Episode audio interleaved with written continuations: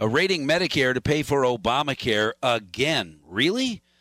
Trying to get rid of insurance companies, but not really. I, I you know, I, I don't fully understand, but that's why we have so many uh, friends of show experts who do dive into this stuff and and make it simple for the rest of us to understand. And one of those is, as I mentioned earlier, Phil Kerpen, president of American Commitment, and our guest on the Crosstalk on WIZM. Are they taking a different tact this time, Phil, trying to uh, trying to raid Medicare while you're not paying attention? We'll give away some free money over here, while on the uh, the the right hand is taking money out of the Medicare lockbox. Well, um, the the Build Back Better plan started as this six trillion dollar grab bag of every crazy left wing idea anyone ever heard of, and it got whittled down and whittled down, uh, mostly by Joe Manchin. And we're at the point now where there are only two things left. And build, the ghost of Build Back Better, whatever you call it, only has two things left. And those two things are an extension of supersized Obamacare subsidies, so billions of dollars going directly to insurance companies to mask uh, the failure of Obamacare and the fact that premiums have never had any cost containment, have just continued to go up. So they're going to extend those supersized subsidies. Um, and the way that they pay for it is they have their quote unquote prescription drug pricing reform, which they're trying to sell as a positive to the public. But if you look at what this actually does, it takes $287 billion out of Medicare prescription drug spending to spend on other stuff. In particular, it looks like in the final version of the bill to spend on those supersized Obamacare subsidies. And, you know, it, it, there's no way, really, you can have that amount of money taken out of prescription drug spending without hurting seniors, in my judgment.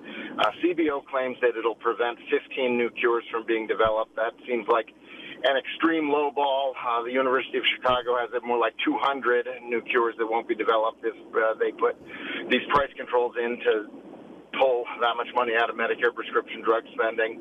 Um, you know, the bottom line to me is if you really think you can cut prescription drug spending that much and somehow not hurt seniors, which I don't think is possible, then you would keep the money in Medicare. You wouldn't rate it out to give it to insurance companies as Obamacare subsidies, but it looks like that's what Democrats are about to do, and uh, they're hoping to have this bill on the floor next week. We'll see. There's not final text yet, but uh, that's that's what they're reportedly trying to do. Well, this offer that you can't refuse uh, still seems to pretend you're in. You, you seniors are in for a free lunch. Seniors will have access to the same drugs at steeply lower prices, and and nobody seems to question because nobody. I don't think recipients really care. Where does the money come from?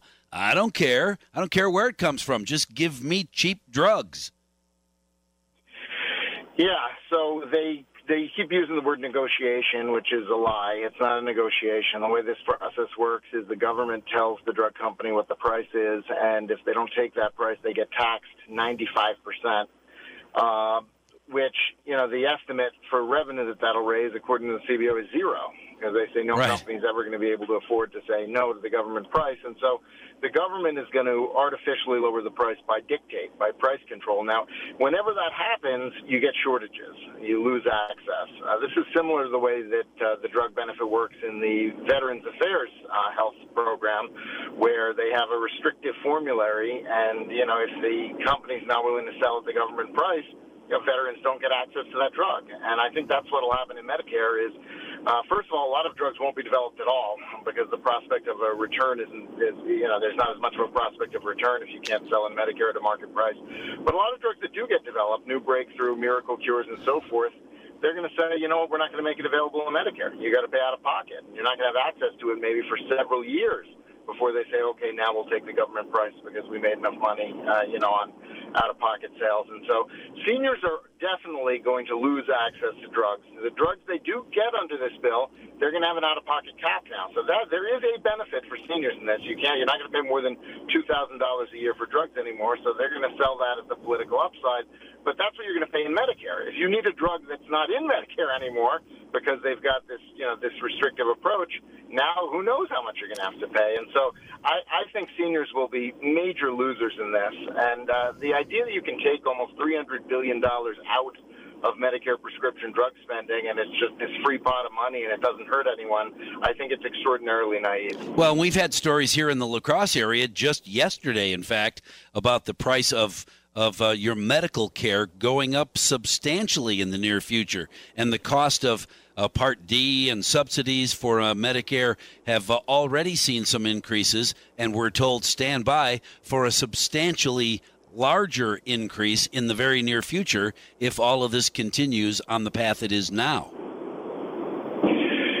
Yeah, I mean, this is the uh, you know, this is a big problem with all of these government health care programs is they have no meaningful cost containment. And, you know, Medicare Part D, the drug program, is actually the exception to that because it's been run by private companies that have been highly competitive. Premiums have stayed much lower than the rest of healthcare. So it's actually a pretty good program design. But, I mean, this whole idea that they've got to do this because they have to have more subsidies for Obamacare or else people are going to, are going to be exposed to these premiums rising, this is total insanity. Premiums should not be rising. Healthcare utilization is down dramatically for the last two years because people didn't want to go to the doctor, didn't want to go to the hospital during COVID. Claims went down through the floor. Premiums should have gone down through the floor, but somehow the insurance companies contrive to keep premiums up and then they go to the government and say, you know what, you better extend supersized subsidies or we're really going to jack people on premiums and you're going to have a political problem. And they're essentially extorting Congress, and Congress saying, oh, yeah, okay, fine we'll pull the money out of Medicare drug spending, hand it right over to the insurance company. That's the tough part. I find this whole thing disgusting. Uh, you're you're not the only one. It it is uh, God. It is so sad that uh, your your medical care is a political football, and it's going to cost seniors a ton of money. Phil Kerpen, president of American Commitment, thank you very much for joining me on La Crosse Talk this morning. Uh, we'll do it again, no doubt about it.